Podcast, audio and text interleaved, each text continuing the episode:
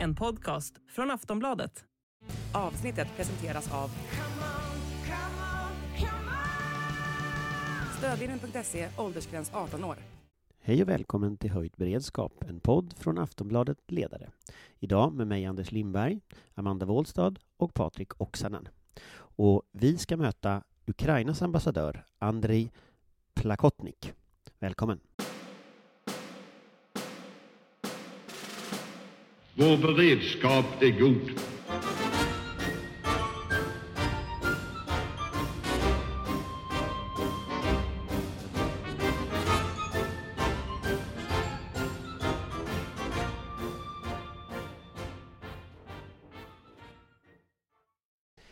Mr. Ambassador, welcome. Thank you for having me here. Yeah. Uh, what do you think about the conference? Is this the first time you're here? Yes, it's uh, the first time that I was invited, and definitely I'm very mu- uh, I am profoundly honored to be here to address the audience to to listen to very uh, good, inspiring, and encouraging signals by uh, politicians, by uh, well strategic thinkers, by analysts. So well, I'm happy to find this time and to, to be here with all of you. Anything specific that you are uh, th- thinking of from the conference? Is this is the third day of the conference uh, today, so uh, all of these things. Well, the conference, the conference is, uh, in my opinion, is well balanced uh, in uh, dividing the three days uh, in uh, some kind of uh, uh, thematical uh, debate uh, regarding various issues, and uh, the speakers themselves and their analysis definitely, uh, well, it will contribute to our uh, future joint efforts in making our lives and the lives of our country a, a safer place. Definitely, that's for sure. They produce food for thought. On and on the other side, I took notice of the fact that. Uh, the uh, heads of the relevant Swedish agencies, it's it's a very good opportunity for them to uh, to once again uh, to maintain the high level of awareness among politicians about their real work and uh, which is equally important about their needs in order to solve all the tasks and instructions from from the government from the parliament and from well from society And and of course, uh, uh, the the situation in in uh, in Ukraine is is one of the main themes, or you can say the theme on this conference. Um, in in in your view, what would a victory for Ukraine look like? What is necessary to say that it's a Ukrainian victory? Ukraine and the war in Ukraine, because uh, frankly speaking, we in Ukraine we are not very happy when the war in Ukraine, the aggressive war of Russia against Ukraine, is called like Ukrainian crisis or something like that. So, uh, yes, it's uh, one of the major themes of uh, today conference, and it's definitely in the focus of attention because um, this is um, the war of uh, against evil it's the war for our uh, joint values. Uh, it's uh, the war for freedom and democracy and human rights. For Ukraine, the victory, uh, and we are confident that it will be our giant victory, common victory in this war, will mean several things. The first thing, definitely, uh, we are talking about full withdrawal of Russian troops from the Ukrainian territory. We have made it very clear on numerous occasions that we want to reinstate our state sovereignty over the territory within our internationally recognized borders. To make this long story short, it means that Crimea, uh, Donbass uh, should return to, to, to, to, to Ukraine, and our government should have full control over, over its borders. Another issue definitely uh, is, uh, uh, well, the return of all prisoners of war. The third thing uh, is, uh, well, full compensation of all losses and all damage which Russians produced, and uh, for all these atrocities, they should pay. The, the fourth issue is definitely the legal responsibility for those who committed war crimes. And the fourth, fifth thing uh, actually would be that Ukraine, uh, as a country that is on its way to NATO membership i- in future, we require solid security guarantees. on our way to, to NATO. So this is how our victory will look like. And another w- important issue is definitely post-war economic reconstruction, which we are confident will be implemented by all our friends and partners together with Ukraine in a joint good drive. If you if you look at the the the, the time perspective uh, of of this, uh, we hear reports from Ukrainian intelligence about uh, Russian build-up, maybe a more definite mobilization in Russia. They speak about half a million troops, possibly. Uh, they speak about a spring offensive in, in, in, in a possible spring offensive from, from Russia and so on. What do you think the, the, the time perspective is before you can beat Russia? It's very hard to, to give any predictions uh, in this uh, uh, continental warfare. Uh, but regarding uh, the mobilization itself, I would like to, to draw your attention that, in our opinion, this mobilization has never stopped, actually. So it, it was and still is a continuous process. Uh, at first stage, it was a kind of hidden mobilization. Then they declared something about that it would be partial demobil- mobilization. I'm sorry. So it continues. They will try their best to get these new troops ready. One major issue for them is uh, will they be well equipped? Uh, I have strong doubts about that. And on our side, uh, what we do, we closely monitor the situation, especially in the uh, well near the borders. The borders not only with Russia but also with Belarus. We share this information with all our partners. We receive their updates. We provide with our updates. And for us, the most important thing is to be ready for this new possible offensive and to be well equipped with the weaponry that we require. And we will see. They will try, we will try to defend ourselves, and we will do that. One question I hope you have received many times this couple of days. Uh, what do you need from us, from Sweden, from the EU? Uh, from all our partners and friends, I will start with the EU. Uh, we definitely need a couple of things. Uh, we need strong unity. We need strong sanctions, and uh, we need uh, microfinancial support, and we need uh, uh, well uh, to receive more weapons within the relevant mechanism within the EU. From Sweden, my first point is that we definitely are grateful for all the assistance and for all these historical decisions. But we are now talking about sophisticated things that would help us liberate our territories faster. Because um, we really don't want to have any more atrocities and new killings and new blackouts. We need to liberate our land. We are talking, our requests, they are pretty much similar uh, with all our partners. It's air defense systems, uh, sophisticated ones. It, uh, well, uh, the weaponry and I would say military hardware, which will support our land troops, and it's uh, armed personnel carriers uh, and uh, infantry fighting vehicles, tanks. We need uh, fighter jets. So we almost uh, we need almost everything and we will work on that. And yesterday, in my remarks to this distinguished audience, uh, I tried to make it v- clear that finally we will receive everything that we require. Because uh, once again, we consider it to be our joint fight for freedom, and we should stop this war.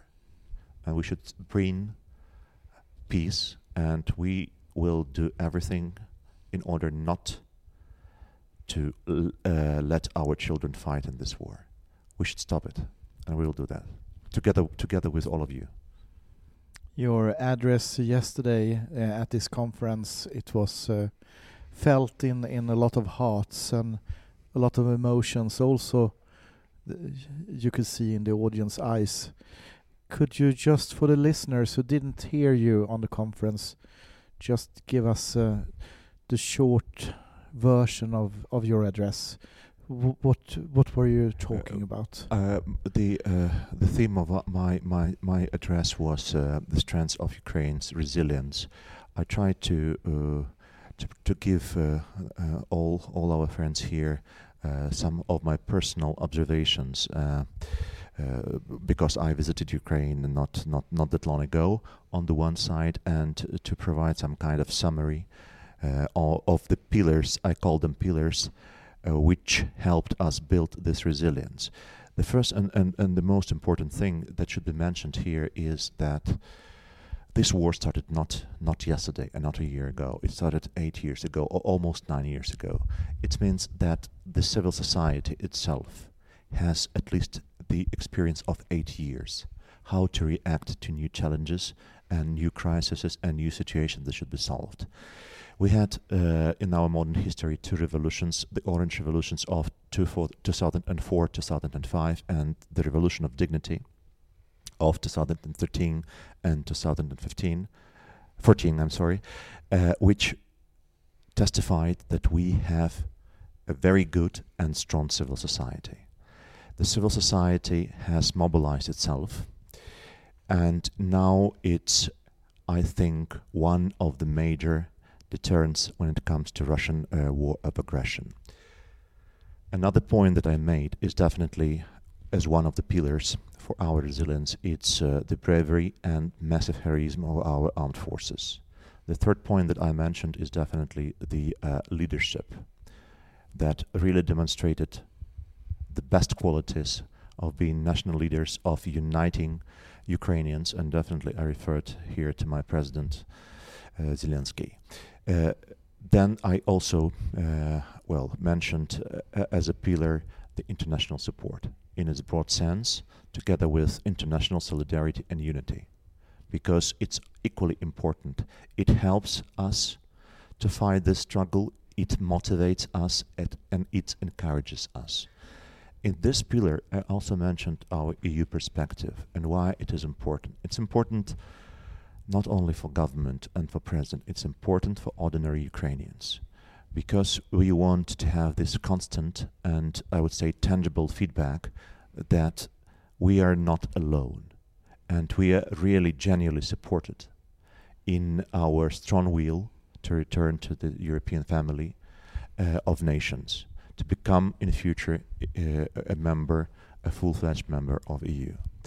And uh, this is mainly about my yesterday's speech, and I made some small interventions uh, regarding my personal experience, how look how real life looks like in Ukraine.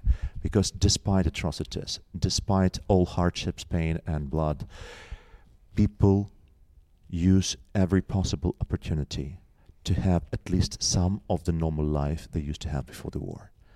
And my final message was that, that despite all of this, we will uh, nothing will break our will to fight and to win this war. One, one, one question that, that I think many people here um, think of, and many people in Sweden think of a lot, is why Russia did this in the first place. And you have much more of an experience of Russian mentality than, than, than we have. And if we, we want to look at the future, we need to understand what Russia, what is the driving force here. And I just found one thing which was very important in, in, in yesterday's panels was Gudrun Persson, uh, who is the leading Russia expert. She said that there is no possibility of peaceful coexistence between Russia and Europe at this point. Russians on their side and using all these instruments of propaganda tended uh, to present Ukrainians not as a, as a separate and unique nation, but as a part of the uh, Russian nation. But we are totally different. Totally different, not only from historical, cultural, and uh, well, language perspective, but from from our attitude to, to life and our respect for basic human rights and values. We in Ukraine, the price of a life of a citizen is very high for Ukrainian, and that's why we take care and we do our best to have as as few casualties as possible. We care about the lives of ordinary people. If we see the Russian side, they have never cared about human lives. And this we see clearly in the battlefield.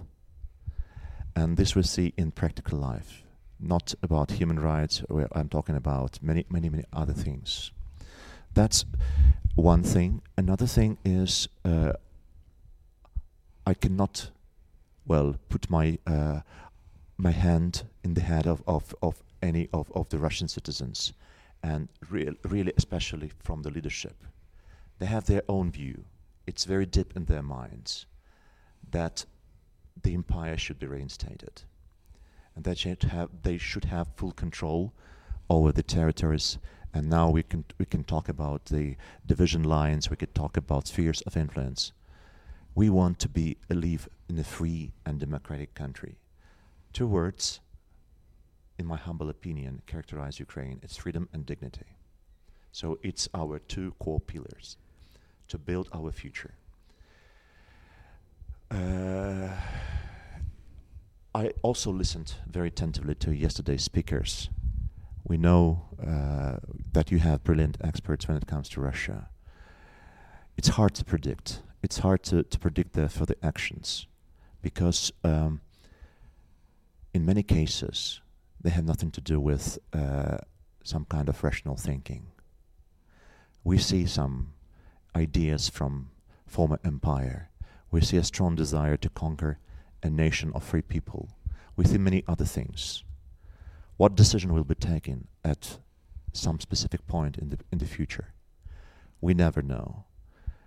What we see now, it's uh, the strong desire to raise the stakes and to to to further warm up and well increase this escalation drive. But at the same time, at the same time, well, I really hope and that uh, the Russian civil society, which is broadly supported by, uh, well, in the West, will have its strong voice. Not on, not for Ukraine, but for their own peaceful future, where they will have not to send their children to the war, but to live a normal life. They should be very strong in, the, in, in, in their messages that the life they have, they will not tolerate. But here Putin has uh, more or less uh, destroyed uh, resistance in Russia. The civil society is uh, never never had the opportunity to grow before the repression started. Uh, could we expect a, a Russian opposition function and, and, and change the course? You know, uh, well, uh, despite everything, we should be, uh, we should remain at least some signs of optimism, because otherwise, if we have this pessimistic view of life, and uh, at some at some point we, we, we might think that why should we make any other effort for something to succeed? We should continue to try we should work hard. Definitely, I, I, I agree with with with with, with your uh, with your uh, uh, with your messages regarding the, the the the civil society in Russia and uh, that it was uh, almost destroyed. But well, I think there's the time will come when when they will have real roots of democracy because we as Ukraine we want to have good neighbor relations with all of our neighbors. It's our it's our will. We will see when it, when it happens. But but given this this uh, way of thinking as you are describing, um, how do you de-Putinize Russia? I mean, you you you actually after the Second World War, you succeeded in Germany, for example, to get the Germans to confront their history, their uh, national ideology. Is something similar possible in Russia? That that, Germ that that Russia can become a normal country or a normal European country in a, in a family of European countries. Do First, you see that? Uh, firstly, I see I, I see uh, one of the most important things uh, in this regard is uh, I've mentioned it before that all people who bear responsibility for crimes, war crimes in Ukraine, sh they should be brought to responsibility. Definitely, you would ask me, you would, and you would challenge me that. What about the leadership? We should we should continue our hard work because it's it's a very important thing it's a very important thing that uh, those who are responsible should be brought to justice. Uh, we will see. We will see how, how it will all develop uh, in the future. But uh, this this will be the first point. Another thing is definitely we should think uh, on future relations with, with Russia, because uh, being being being a, very big country and uh, extending to, to, to two continents, Europe and Asia, definitely at some point, strategic thinkers and politicians will have to, to discuss the future security order in Europe and not only in Europe. And but that time we should be well prepared, well prepared in our arguments and in our strong position, and which is equally important in our unified position, because otherwise they will do their best in order to divide and to, to destroy this unity and to talk to each and every country bilaterally using the full spectrum of uh, you know the soft power, economic power, and uh, well information warfare and so on and so forth. You have, as a country and uh, the Ministry of Foreign Affairs in Ukraine, have been incredibly successful on uh, building and strengthening uh, alliances, especially since the February rein, uh, invasion. Uh, how has your job changed, and, and how have uh, how did you work with these issues? Um, the life of diplomats changed uh, dramatically, and of all uh, Ukrainians uh, after uh, the February 24th, uh, 2022. Uh, but at the same time, before coming here, I, I, I served for six years since the start of this war, from 2014, as Director General for Russia. So I was used to that intensity of uh, of of everyday work and everyday challenges and tasks that should be should be should be um, well solved on everyday basis. Definitely, we have a lot. We, uh, at, and initially, we had a lot of a lot of uh, information flow, and it still is. But at the same time, uh, we, as all Ukrainians, we try to to to to well to optimize and to make our work, everyday work, more effective. So, well, it's uh, to some extent the issue of, of, of proper time management. We can do many things, but definitely it requires more time. It requires more effective, uh, effective interaction, team building, and uh, which I- I- and what is equally important, it requires well strong, strong unity because everyone in, in our foreign service and all government agencies they uh, clearly understand that they should definitely do more for Ukraine. Definitely have more practical deliverables of their everyday work. We understand wh- why we are doing it for. We understand that if we try and put all our efforts in bringing, for example, energy equipment for repairs of our damaged infrastructure, we understand that it will help the country itself but it will help our relatives on the ground to survive. So this is this is real real uh, well this real real diplomacy and real real life of of, of, of, the whole foreign service because it's service and we made an oath to serve our people so we try to, to deliver we try to, try to do our best everyone I haven't seen uh, uh, well diplomats or uh, other servicemen who would you know say that well i'm tired i, I don't want to well I, I want to have a, a vacation. In my embassy well uh, we have th- all diplomats have the right for for vacation for anything. But they understand the cost they understand and well we, wor- we work day and night. And we will continue to do that. Well, one other question uh, during during this conference, one of the themes, of course, is the Swedish rearmament and reorganization of the armed forces to this new situation. Also, our membership of NATO uh, and and big reorientation of Swedish foreign and defense security policy. With the experiences from Ukraine and from the battlefield, uh, what would you give as advice for for Sweden and the Swedish armed forces and civil defense? Uh, we were talking a, a lot about uh, the concept of total defense, where uh, every every every authority, every agency has its own role to play. For us, our experience is definitely mean that uh, that the civil society and all other all other actors should actively participate in this in this joint efforts.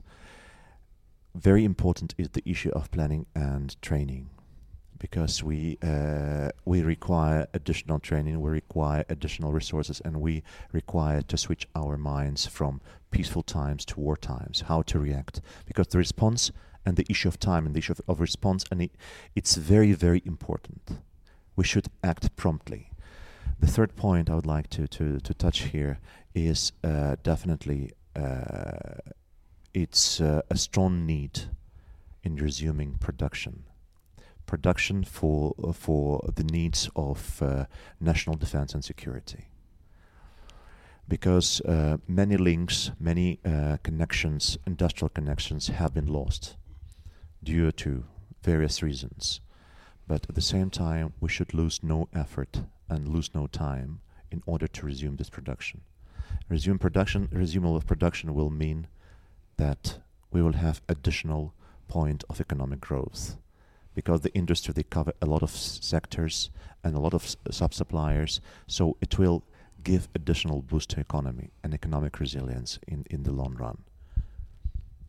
And and if you look at the armed armed forces specifically you are I learned yesterday that you have 37 frontline the brigades at the brigades at the moment, which is of course enormous compared to Sweden and the Swedish resources. But if you look at the kind of future of warfare, given given the Ukrainian experience, uh, what would you say is the main takeaways?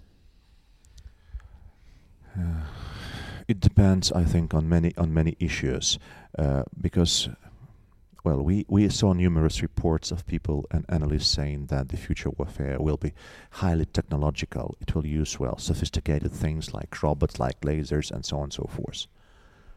But at some point, what we see now in the eastern Ukraine, uh, in the Donetsk region, it resembles us of World War One.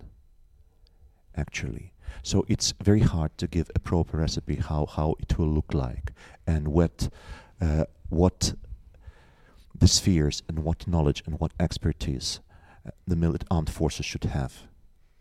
Our experience proves that we all should be ready. We all should be ready uh, to protect our country with all our means. Today is the final day of the conference, and, and when you write home to your ministry to, to summarize uh, your impressions from here and, and uh, the message that you can see here in Sälen that is important for Ukraine. How would you shortly describe that? Shortly describe, uh, I, I, I have already reported some several important things to to the capital. Uh, my short report would look like this: uh, we we we enjoy stronger and stronger support from Sweden. We have received positive signals when it comes to further assistance, and we well, and we should uh, well, we, we should prioritize several tasks in order to deliver on what was agreed here and what was uh, announced here.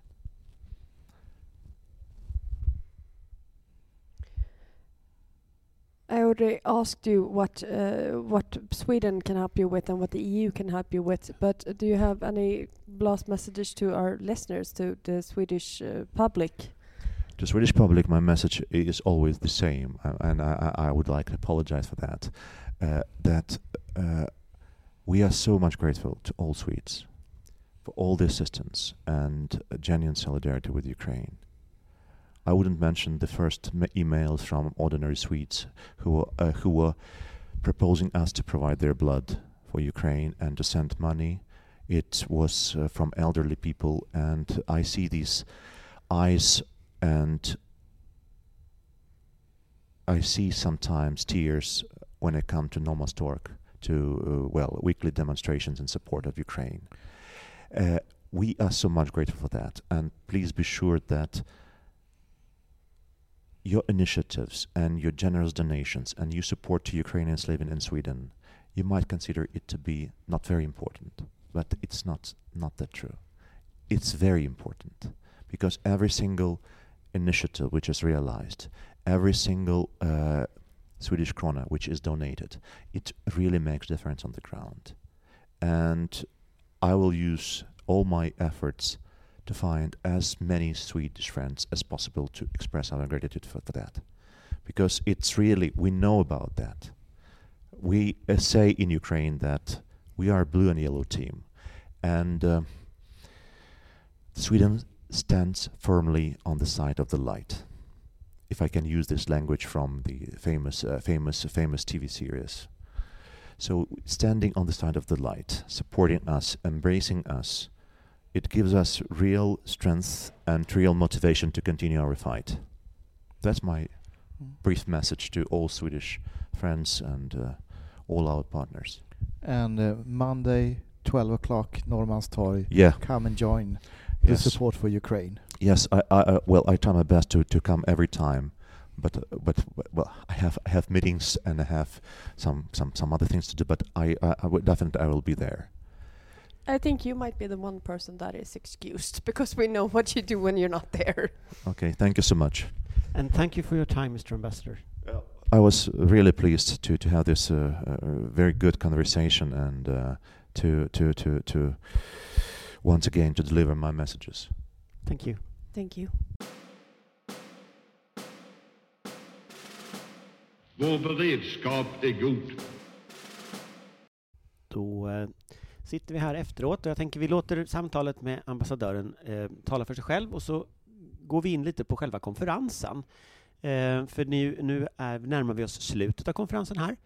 Eh, om vi ska försöka oss på en liten sammanfattning. Patrik? Ja, men ska vi sammanfatta det väldigt enkelt, tycker jag, för, för lyssnarna, så är det den här konferensen då faktiskt nu är allting på allvar. Omvärldens oro och tyngd har fallit ner på axlarna hos alla och ingen tvekar om att det är på riktigt. Och budskapet är så genomtydligt från alla håll. Ryssland får inte vinna kriget i Ukraina. Och det har vi hört Natos generalsekreterare Jens Stoltenberg säga, vi har hört statsminister Ulf Kristersson säga det, vi har hört oppositionsledaren Magdalena Andersson säga det, vi har hört EU-kommissionären Ylva Johansson säga det och vi har hört alla andra säga det. Man, man kan också säga att, att eh, Gudrun Persson, som ju pratade i, igår eh, om just Ukraina, hon, hon sa en sak som jag tror att många studsar för. Hon sa att fredlig samexistens mellan eh, Ryssland och Europa är inte möjlig under ja, i princip överskådlig tid, lång tid. Eh, Generationer. Ja, alltså precis. Det, här, det går inte, skadan så att säga som har skett på grund av det här är inte möjlig att överbrygga, är inte möjligt att överbrygga liksom, i något perspektiv egentligen. Är inte det en väldigt så att säga hopplös syn? Var finns hoppet i det här? Ja, men det, vi måste ju vara realistiska. Och vi måste bygga en, en, en eh, strategi som bygger på realism och inte förhoppningar. Vi har hamnat där vi har hamnat på grund av förhoppningarna. Jag tycker det är så tydligt de senaste åren om jag jämför med tidigare. För fem år sedan så pratade man om, om kris och krig och gråzonsproblematik och sådär. Det var, då började man först använda de här terminologin. Och nu är ju kriget här och eh, det, det är en väldigt man pratar inte längre om om, utan om när. Vi hörde ju också eh, ministern för civilt försvar prata om att eh, kriget måste vara den dimensionerande faktorn och så vidare. Vi, vi pratar inte längre om en liksom, teoretisk eh, möjlighet, utan nu befinner vi oss mitt i det och det är väl väldigt präglande här. Och ja, men hoppet är väl Ukraina, att Ukraina går segrande ur det här och det är ju inte det löser ju långt ifrån allt eh, naturligtvis, men nu är situationen så här och då får man hoppas på det bästa utifrån de givna premisserna. Alltså, jag tänker också att det finns en annan underliggande trend. Dels så är ju all eventuell naivitet om Ryssland, den är bortblåst. Den fin det finns ju inte skuggan av det kvar. Men men det finns också en, en, som jag upplever det lite här, det finns en, en slags nästan total enighet. Eh, Och min erfarenhet av total enighet, det är att det brukar inte bli särskilt bra. Eh, vad är det för liksom röster som man saknar i samtalet som skulle kunna säga andra saker än, än den enigheten som var? Tänker jag. Och, och, alltså och, och jag, jag jag går tillbaka... bryta- nej, bryta nej, här, nej, nej, nej, det får du inte. För jag, jag går tillbaka till när nedskärningarna var. Jag jobbade ju i, i, i riksdagen då eh, med Socialdemokraterna i försvarsutskottet. Och jag såg ju ganska mycket av det här, händelserna mellan försvarsbeslutet 2000 och 2004. Och då hade vi just den här liksom, det fanns inga andra röster. Det var en slags total enighet som var.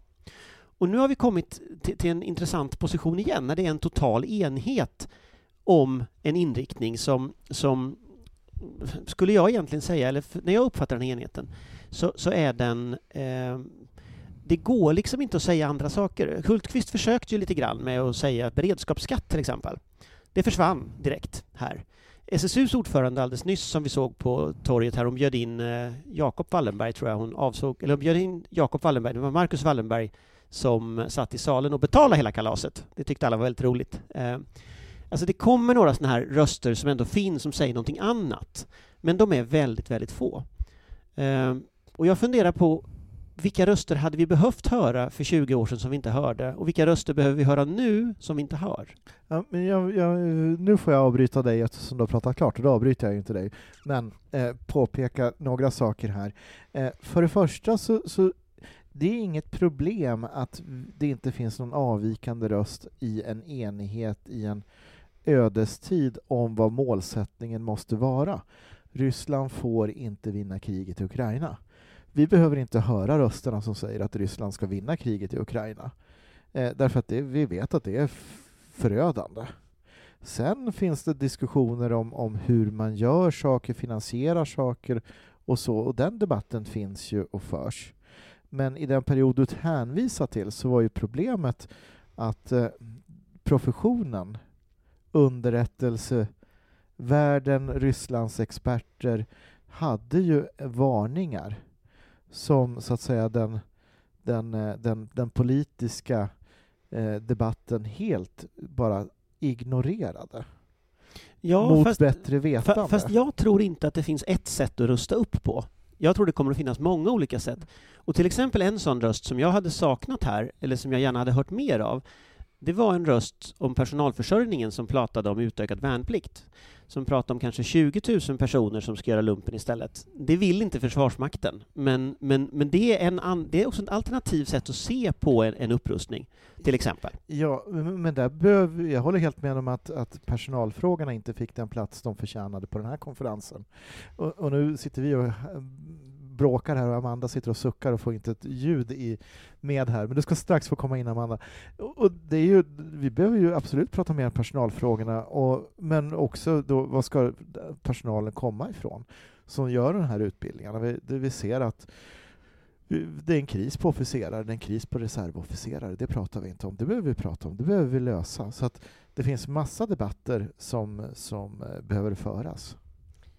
Värnpliktsfrågan är ju i någon mening ointressant så länge vi har den officersbrist vi har eftersom det inte finns någon som kan utbilda de här värnpliktiga ändå. Eh, men sen är ju frågan, jag håller med Patrik om att jag tycker inte vi behöver några liksom dissidentröster om, om att Ryssland har rätt att invadera Ukraina därför att det, det är en irrelevant åsikt i sammanhanget. Men jag tycker också att den här enigheten präglas väl lite av det är ju en chockreaktion i någon mening. Eh, och det är ju liksom något försök till nationell enighet och samling och det behövs nog just nu. Men detta kommer ju släppa eh, ganska snart, skulle jag misstänka. Eh, förhoppningsvis så fortsätter enigheten om vi ska rusta upp. Men jag håller med, vi behöver en diskussion om hur vi ska rusta upp. Vi behöver en diskussion om, om vilka frågor som är mest akuta. Eh, jag tjatar ju alltid om personalförsörjningen och den har ju haft väldigt lite plats här och det är oerhört problematiskt, eh, tycker jag. Men att man är enig om att man ska rusta upp, att vi befinner oss i ett allvarligt läge och att det är otroligt viktigt att Ukraina vinner det här, den, den enigheten tycker jag är gott att vi kan behålla ett tag till. Och jag försökte ju igår vara en liten sån här röst som, som då skar på sidan om genom att peka på att vi, vi, vi riskerar att i försvarsberedningen och försvarsplaneringen nu fastna i vad vi borde ha varit idag.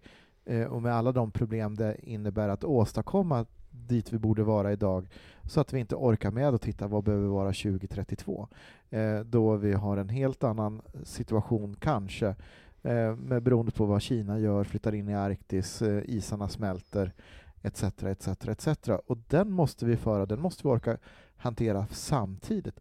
Där är jag jätterädd att vi inte gör det. Men och där låt- kan jag hålla med om att det låt här mig, låt mig ta slukar ett allt. exempel på en röst som inte hörs. Det är rösten som pratar om, om individuella rättigheter i relation till förslag på ökad repression av olika slag.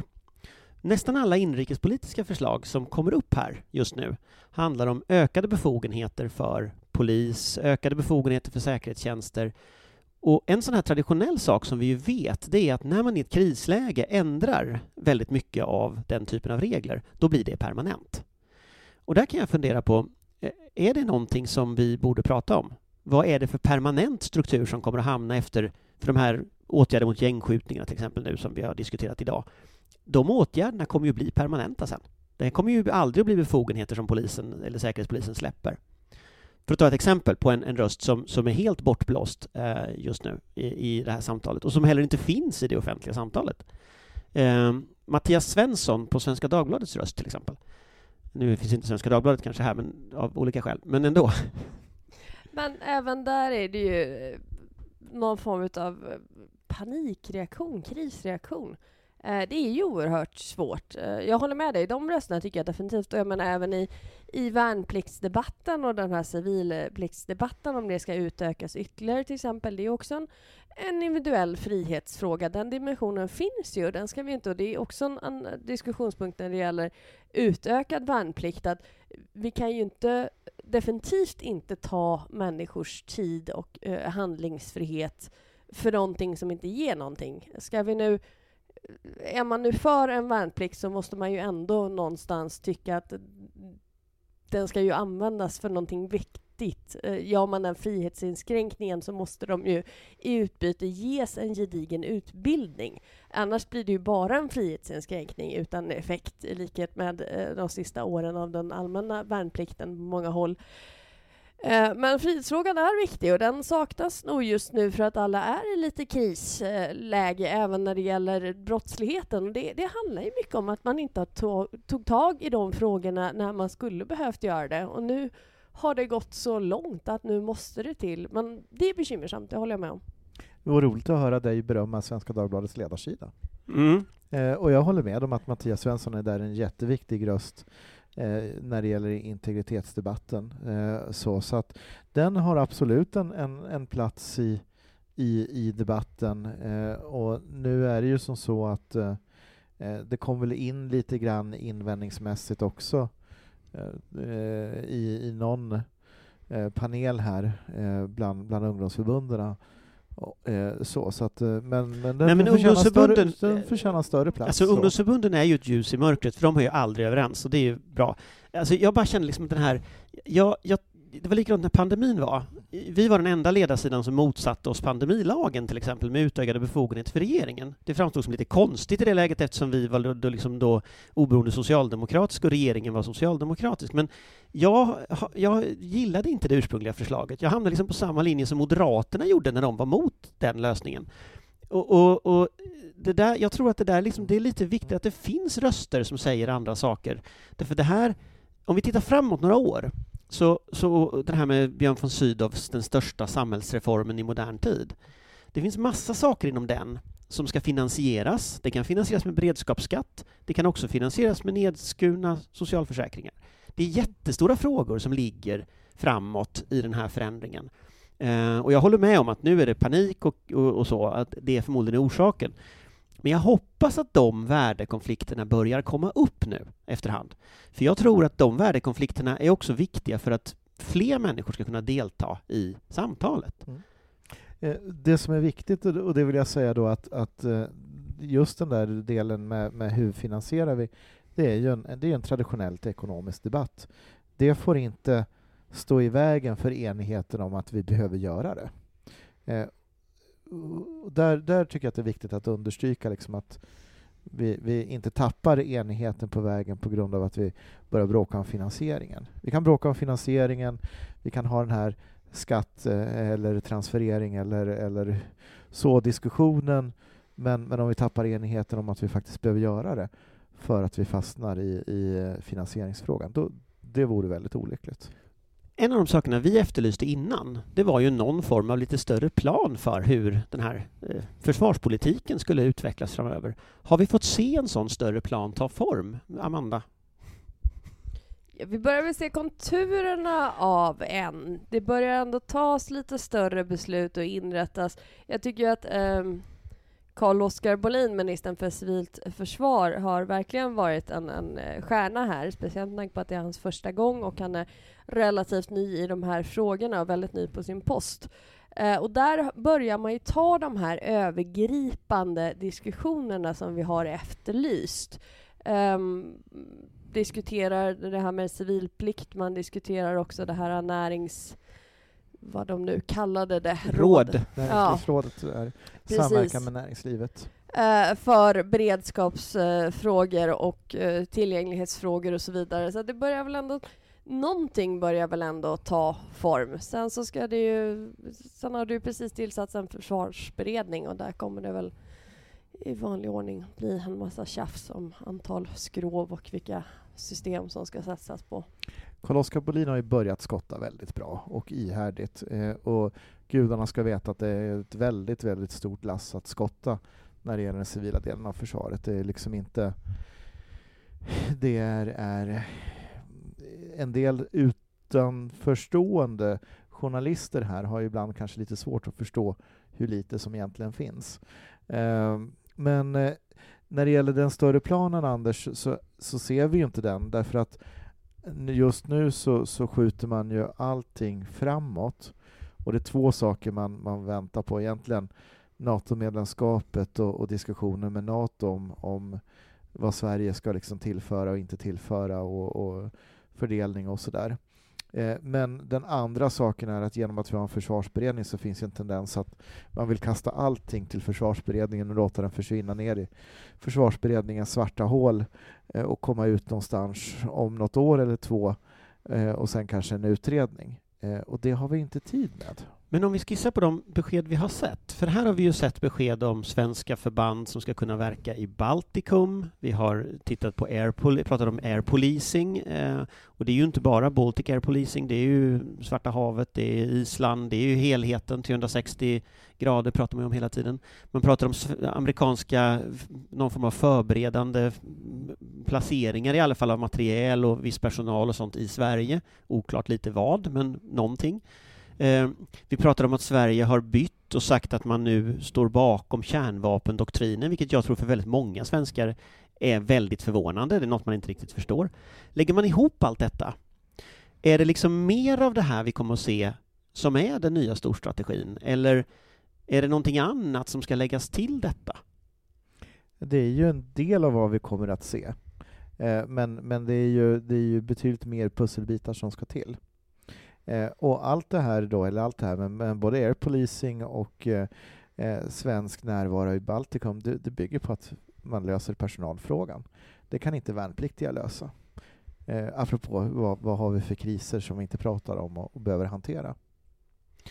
Det finns ju två kriser. Det är ju, en är ju personalkrisen, som jag tror att vi är ganska överens om att man bommade här eh, i ganska hög utsträckning faktiskt. Det är väl den frågetecknet som finns kvar. Eh, det andra det är ju det här med material som man har lagrat. Alltså granater till artilleri, eh, raketer. Allt sånt förbrukningsmaterial har gått åt i en fruktansvärd takt i Ukraina. Om vi har lyssnat här inne så verkar ju ingen ha förberett sig för det här eh, alls. Varken lager eller produktionslinjer eller någonting. Amanda, hur, hur ser vi det här framöver? För det är väl liksom om personal är det ena framtida stora strategiska frågetecknet. Det här är ju det andra. Och det kommer ju bli en jättestor utmaning av flera skäl. Dels naturligtvis för att det behövs, eh, behövs pengar för att införskaffa materiel, men också för att alla drar i samma materiel Eh, man gör, drar ju samma slutsatser över hela Europa, hela världen egentligen. Plus att eh, det ska in materiel till Ukraina som då ska köpas och levereras eh, via diverse nationer. Så det kommer bli ett jättebekymmer och där kommer man ju behöva ha ett rejält samarbete med Eh, industrin, både i Sverige och andra länder och eh, försöka skapa någon slags enighet inom, för att där, där riskerar vi få en liknande situation som vi hade med skyddsutrustning i början på pandemin, där man liksom stjäl grejerna av varandra inom EU och så vidare. Eh, så det kommer bli en jättestor utmaning och där kommer väl inte minst industrin behöva växla upp eh, i ganska hög grad. Um, och där kommer det behövas ett nära samarbete mellan politiken och industrin därför att vi har ju Eh, mycket kapacitet i Sverige och den, den kommer behöva byggas ut. Erfarenheten av 1936 års försvarsbeslut var ju att det gick inte att shoppa på den öppna marknaden riktigt för att eh, alla hade insett att man behövde fylla de här ladorna som var tomma. Eh, så att man hade jätteproblem att få fram materiel. Och vi ser samma situation idag. För industrin är ju utmaningen att de vill ha långsiktiga spelregler. Eh, vi har ett behov här och nu och vi tror att det kan vara ett stort behov under lång tid i värsta fall. Eh, men, men det vet ju inte industrin. Så här behöver vi hitta en, en eh, eh strategi tillsammans med industrin. Hur ökar vi produktionskapaciteten även i Sverige? Eh, och den strategin efterlystes ju av, av Wallenberg i, i, igår. Eller Wallenberg, inte, förlåt, eh, av, av Saabs VD, som ägs av Wallenberg ska jag säga, igår, eh, Mats eh, Johansson. Säger jag rätt nu? Men det har ju efterlysts, alltså det har ju efterlysts flera gånger tidigare också. Inget av det här är nytt. Och tittar man på, på en sån sak som, som just de, den typ av vapen som Sverige har bidragit med till, till Ukraina, så går de ju åt i en takt som gör att vi måste ju hela tiden skicka dit nya. Eh, och så har det ju varit under hela den här processens gång. Det kommer ju, om det blir en våroffensiv från Ryssland nu, alltså då måste ju det här ju finnas på plats i alla fall någorlunda, annars kommer ju lagren att ta slut mm. eh, hos oss i Västeuropa. Och, och det här är en sak som brådskar. Vi skulle behöva sätta upp ett par nya fabriker för produktion, både till Ukraina och till oss. Men är det inte också en sån här liten dålig beredskapsgrej? Det var som när, när, pandemin kom, då kom den gamla idén om att vi borde ha en vaccinfabrik upp. Liksom. Ja, ja. Men hur lång tid tar det inte att bygga upp en sån? Ja, och därför behöver vi också då identifiera i totalförsvaret eh, och korta sträckorna och liksom fixa de här sakerna med rättigheter också och inventera vilka fabriker kan ställa om på kort varsel för att börja producera någonting annat. Det är en sån sak vi behöver göra i totalförsvarsplaneringen utöver det jag just sa, att vi behöver en ökad industrikapacitet idag. Och det skedde ju också under pandemin. Det finns ju även några positiva exempel där när Absolut Vodka började tillverka handsprit och eh, Saab ställde om från kamouflagenät till eh, förkläden för vården och sådär. Så att det går ju faktiskt. Eh, och det är den, men, men jag tror att vi måste inse att vi befinner oss i den situationen nu, att vi måste börja titta på den typen av lösningar. Um, att situationen faktiskt är så desperat så att vi kommer behöva göra vissa omställningar för att säkra tillgången. Avslutningsvis då, den, det lyftes fram i början här, den, den stora tillgången just i, i, politisk enighet när det gäller traditionen med förhandlingar. Nu sitter en ny försvarsberedning här och ska ta fram, ta fram eh, ett, ett, ett liksom underlag för nästa försvarsbeslut. Eh, om man tittar på de beslut som är fattade hittills, kommer det här att räcka? Eller kommer det att vara så att vi kommer att se vi såg ju lite samma situation förra gången, att det togs liksom ad hoc beslut längs vägen om ökad finansiering och sådana saker. Jag har sett under, under flera års tid en ganska rörig beslutsprocess kring försvars, försvarsbeslut, så att säga. Kommer det här, det som nu har fastställts, kommer det att räcka till nästa försvarsbeslut? Nej.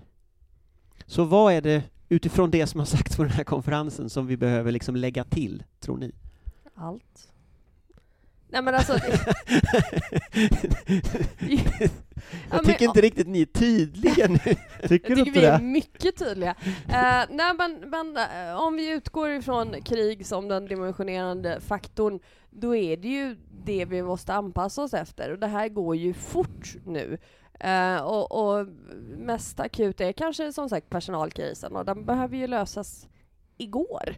Så att man kan liksom inte, där kan man inte riktigt vänta på att försvarsberedningen ska arbeta klart och så vidare, utan där kommer det behövas eh, tillskott och beslut och jag tror en ökad politisk eh, ledning, styrning eh, inom den absoluta Och det är närtiden. 2023 du Det- pratar om då? Ja, det är 2023. Absolut. Jag skulle säga att det är första halvåret 23 behöver det här lösas. Ehm, och det betyder att det måste börja lösas snabbt. Du tänker snart. innan flygförarna får jobb någon annanstans? Ja, eh, och eh, därför att det handlar om att bygga upp de här volymerna. Sen har vi hela den civila delen av totalförsvaret. Eh, kommuner, lagerhållning, regioner. Eh, det kommer att kosta jättemycket pengar. Den takten är inte alls inlagd. Eh, och på den militära sidan, nej, det kommer inte att räcka. Vi måste producera mer materiel, vi måste producera fler förband, vi måste kunna ha eh, fler i tjänst och då är det personalsidan det handlar om. Men vi måste också samtidigt parallellt orka ha blicken mot 2032 och planera för det. Och då räcker inte de här 2 procenten till 2026. Det gör inte det. Och det måste vi inse redan idag. Ska vi låta det vara de sista orden? Det var väl muntert? Så tackar vi för den här poddarna under den här rikskonferensen, så ses vi i vardagen sen. Tack så mycket. Tack. Tack och Hej, hej! Vår beredskap är god.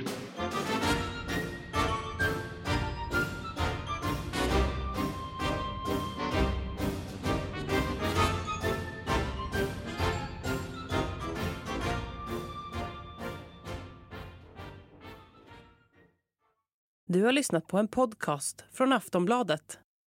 Ansvarig utgivare är Lena K Samuelsson.